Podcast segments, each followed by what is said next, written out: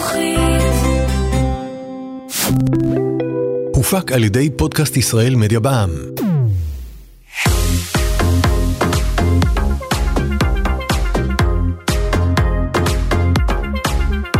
שוות להכיר.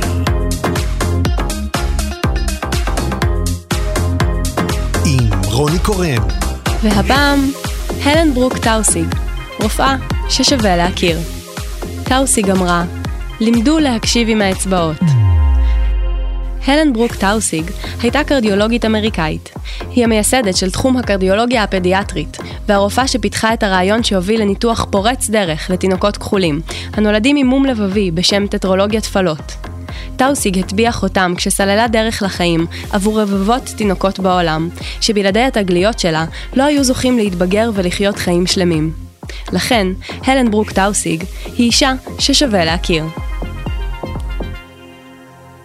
הלן טאוסיג נולדה בשנת 1944 בקיימברידג', מסצ'וסטס. אביה, פרנק טאוסיג, היה כלכלן ידוע ופרופסור באוניברסיטת הרווארד. אמה, אדית גוילד, הייתה אחת הסטודנטיות הראשונות במכללת רדקליף, מכללה לנשים בצמוד לאוניברסיטת הרווארד, בה הורשו ללמוד גברים בלבד. כשהייתה טאוסיג בת 11 בלבד, נפטרה אמה משחפת. מות אמה השפיע מאוד על הלן והיה חלק מרכזי בשאיפתה ללמוד רפואה. ההצלחה לא באה להלן בקלות. כבר כילדה היא סבלה מדיסלקציה, אך הייתה נחושה לעבוד קשה, ואף הצטיינה בלימודיה. היא סיימה תיכון בבית הספר של קיימברידג' לבנות ב-1917, ובמהלך השנתיים לאחר מכן למדה במכללת רדקליף, שם הפכה לשחקנית טניס זוכת פרסים. בשנת 1921 קיבלה טאוסיג תואר BA מאוניברסיטת קליפורניה בברקלי, אך רצתה להמשיך ללמוד ולהגשים את שאיפתה להיות רופאה. טאוסיג למדה היסטולוגיה, בקטריולוגיה ואנטומיה בבית הספר לרפואה באוניברסיטת הרווארד ובאוניברסיטת בוסטון, אך בשל היותה אישה, לא הורשתה להשלים תואר באוניברסיטאות אלו. בקורס ההיסטולוגיה סבלה טאוסיג מאפליה חמורה במיוחד. נאסר עליה לחלוטין לשוחח עם עמיתיה הגברים מחשש לזיהום.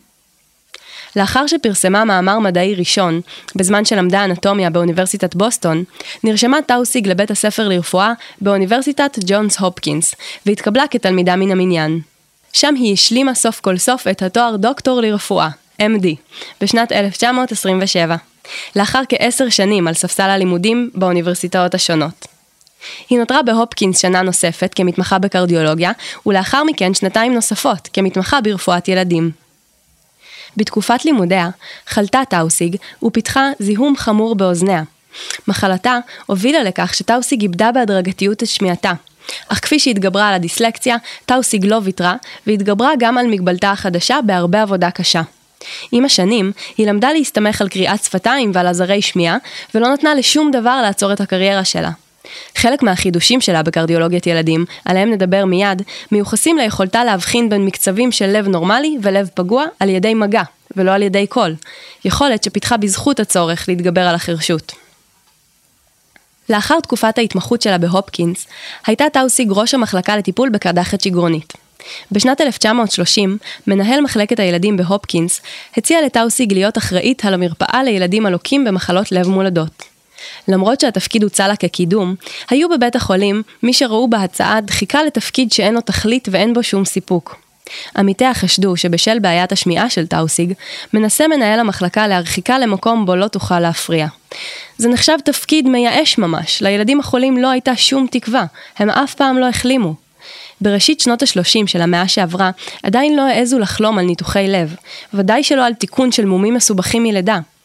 תפקיד המרפאה היה ללוות את הילדים חסרי המזל מלידתם ועד למותם הבלתי נמנע.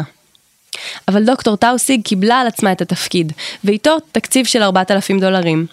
בתקציב שהוקצה לה, רכשה טאוסיג מכשיר רנטגן, מכשיר אק"ג וגם סטטוסקופ עם מגבר קול מיוחד, שיאפשר לה, למרות מגבלתה, להאזין לליבם של הילדים. טאוסיג בדקה ביסודיות ובסבלנות כל אחד ממאות הילדים שפנו למרפאתה. היא ביצעה לכולם צילום חזה ברנטגן, בדיקות אק"ג, האזינה לליבם, ואפילו נכחה בנתיחות שבוצעו לאחר המוות.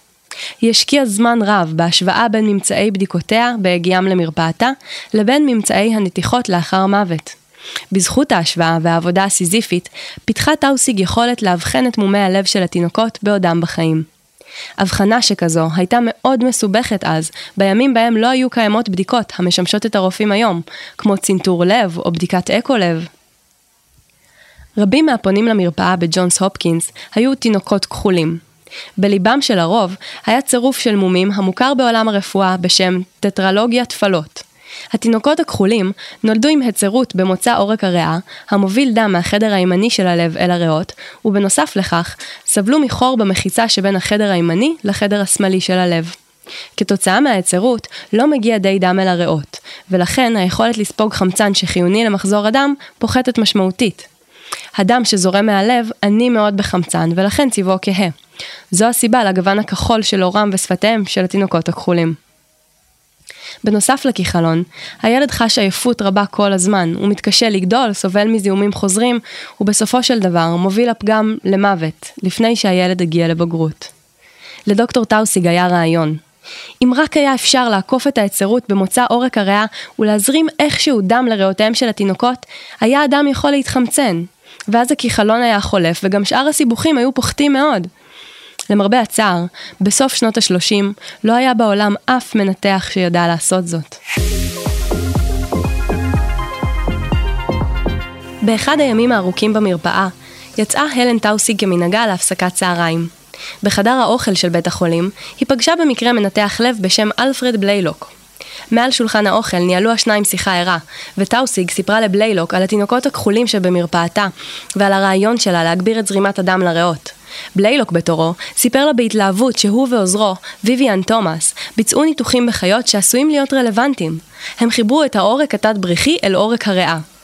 לאדם שאינו רופא זה לא אומר הרבה, ואין צורך שניכנס בפרק זה למבנה כלי הדם. אך טאוסיג הבינה באותו הרגע כי זה מה שיכול להציל את התינוקות שלה. היא ביקשה מבליילוק לבקר במעבדת החיות, כדי שיוכלו לתכנן ביחד ניתוח. בליילוק התלהב אף הוא מהרעיון, ומיהר להכיר לטאוסיג את תומאס, עוזר המעבדה שלו, שלא יכל לעבוד כמנתח בעצמו, מאחר והיה אפרו-אמריקאי.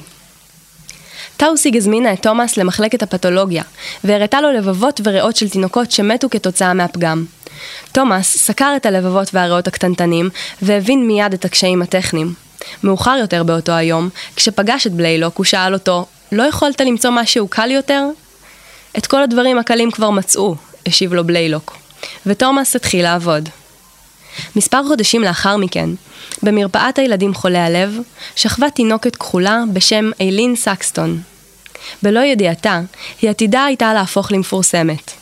כשהייתה איילין בת 15 חודשים, היא שקלה 4 קילוגרמים בלבד. מצבה הלך והידרדר, וטאוסיג ידעה היטב, מניסיונה עם מאות תינוקות במצב דומה, כי מותה של איילין קרב. בליילוק הסכים שהגיע הזמן לנסות את הניתוח החדש. הוא יחבר את העורק התת-בריחי של איילין לעורק הריאה. הוריה של הפעוטה הסכימו בלית ברירה לניתוח החלוצי, למרות הסיכונים הכרוכים בו, בהיעדר טיפול אחר. ובליילוק מיהר למעבדת החיות ללמוד מתומאס כיצד לבצע את הניתוח שביצע פעמים רבות, אך על כלבים בלבד. ב-29 בנובמבר 1944, בשעה שמונה בבוקר, התאספו בחדר הניתוח של הופקינס עשרות רופאים. חדרי הניתוח באותה העת היו בנויים בצורה דמוית תיאטרון. במרכז החדר עמד שולחן הניתוח, וסביבו היו יציעי הצופים. התינוקת הכחולה הובלה אל שולחן הניתוח ושקט השתרר ביציע. אחד הרופאים שסייעו בניתוח סיפר לאחר מכן כי כשראה את היצור הקטנטן, השברירי והכחול שמוטל על השולחן, חשב כי הניתוח הוא הרפתקה בלתי אפשרית. רגע לפני שבוצע החתך הראשון, נעצר בליילוק. אני חושב שצריך לקרוא לוויvian, הוא אמר לאחות האחראית על חדר הניתוח. האחות רצה למעבדת החיות שבמרתף. בוא מיד, היא אמרה לוויvian תומאס, הוא צריך אותך. תחילה פנה תומאס להתיישב ביציע, אך בליילוק קרא אליו מן השולחן, בוא לכאן ונתחיל כבר. תומאס ציית ונעמד מאחורי בליילוק. בשקט ובריכוז הדריך תומאס את בליילוק דרך כל שלבי הניתוח. הניתוח הסתיים, ונראה שהחיבור החדש בין העורקים אכן מחזיק מעמד. ואז נשמעה קריאתו של המרדים, בואו להסתכל בצבע השפתיים. איילין סקסטון הקטנה התעוררה מהניתוח כשצבעה ורוד בריא. הכיכלון נעלם כלא היה. השמועה על הניתוח פשטה כאש בשדה קוצים. מאות ילדים חולים הגיעו לג'ונס הופקינס מכל רחבי העולם, ואיתם גם עשרות מנתחים, שהיו צמאים ללמוד כיצד לבצע את הניתוח החדשני. הם חזרו לבתי החולים שלהם והחלו לנתח בעצמם את התינוקות הכחולים בקהילותיהם. עידן התיקון של מומי הלב החל. לניתוח קראו על שם בליילוק וטאוסיג. ויvian תומאס נדחק החוצה מההיסטוריה הרפואית בשל צבעו, אף על פי שבלעדיו לא היה יכול הניתוח להתבצע. אפילו המלחציים שפיתח בעצמו כדי לאפשר את הניתוח, מכונים עד היום מלחצי בליילוק. רק שנים לאחר מכן, ב-1976, החליטה אוניברסיטת ג'ונס הופקינס השמרנית להעניק לתומאס את הכבוד לו הוא ראוי. בטקס מתוקשר וחגיגי הוענק התואר דוקטור לעובד המעבדה השחור, שלא למד מעולם באוניברסיטה כלשהי. מכיוון שהענקת תואר דוקטור לרפואה אפשרית לפי החוק רק למי שסיים לימודי רפואה, קיבל ויvian תומאס תואר של דוקטור למשפטים. כיום, תלוי הדיוקן המצויר שלו באולם הכניסה לבית החולים האוניברסיטאי ג'ונס הופקינס, לצד דיוקניהם של בליילוק ושל כמה ענקי רפואה אחרים. הלן טאוסיג לעומת זאת, כן זכתה להכרה וכבוד בשל הצלחת הניתוח. היא הועלתה לדרגת פרופסור חבר בבית הספר לרפואה ג'ונס הופקינס, ובשנת 1959 לדרגת פרופסור. מספר שנים לאחר הצלחת הניתוח הראשון, בשנת 1947, היא פרסמה את ספרה Congenital Malformations of the Heart, מומי לב מולדים, שהשפיע רבות על הכרה בתחום הקרדיולוגיה הפדיאטרית כתחום ברפואה. מלבד עבודתה המפורסמת של טאוסיג בתחום מומי הלב המולדים, היא פעלה במהלך הקריירה שלה בתחומים רבים נוספים. היא תמכה בניסויים בבעלי חיים למטרות מחקר רפואי, בהפיכת סיום הריון באמצעות הפלה מלאכותית לחוקי בארצות הברית, וכן ברפואה להפחתת כאבים ובמוסד ההוספיס. טאוסיג הייתה גם חלוצה בשימוש בקרני רנטגן ובפלואורוסקופיה, לשם בדיקת שינויים בלב ובריאות של תינוק באופן שאינו פולשני. בביקור בגרמניה המערבית, עבדה טאוסיג עם עוללים שסבלו מעיוותים קשים בגפיים. שם היא התוודעה לראשונה להשפעות הרות האסון של תרופה בשם טלידומיד. התרופה שווקה בגרמניה תחת השם המסחרי קונטרגן, בתור התרופה המועדפת נגד בחילות בוקר אצל נשים בהיריון. עקב הליכי בדיקה לקויים, לא התגלתה תופעת הלוואי המסוכנת של התרופה. נטילתה בידי נשים בהיריון הביאה ברוב המקרים ללידתם של תינוקות בעלי מומים מולדים קשים, בעיקר בגפיים.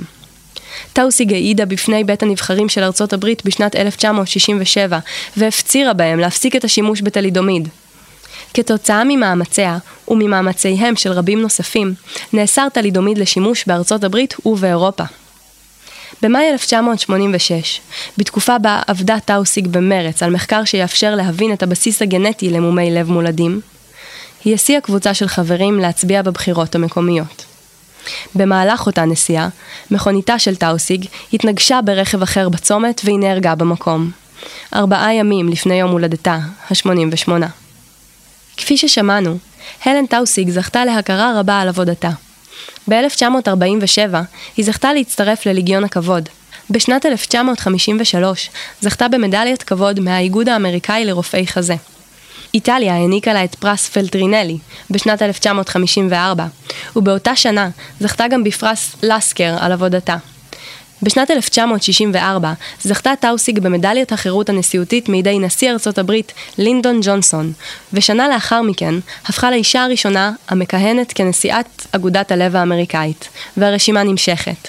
מעניין לציין כי רק בשנת 1973 נבחרה טאוסיג לאקדמיה הלאומית למדעים של ארצות הברית. 27 שנים לאחר שבליילוק זכה בכיבוד הזה, על בסיס אותה עבודה משותפת על שאנט בליילוק-טאוסיג. לאחר מותה, חנכה אוניברסיטת ג'ונס הופקינס מרכז לקרדיולוגיה פדיאטרית על שם טאוסיג, ובשנת 2005, בית הספר לרפואה בג'ונס הופקינס קרא לאחת מארבע המכללות המרכיבות אותו על שמה. בשנת 2004 הפיקה רשת HBO סרט בשם Something the Lord Made, המציג את סיפור הניתוח והיחסים בין השותפים להמצאתו. אני ממליצה לכן בחום לצפות בו. שוות להכיר רוני קורן.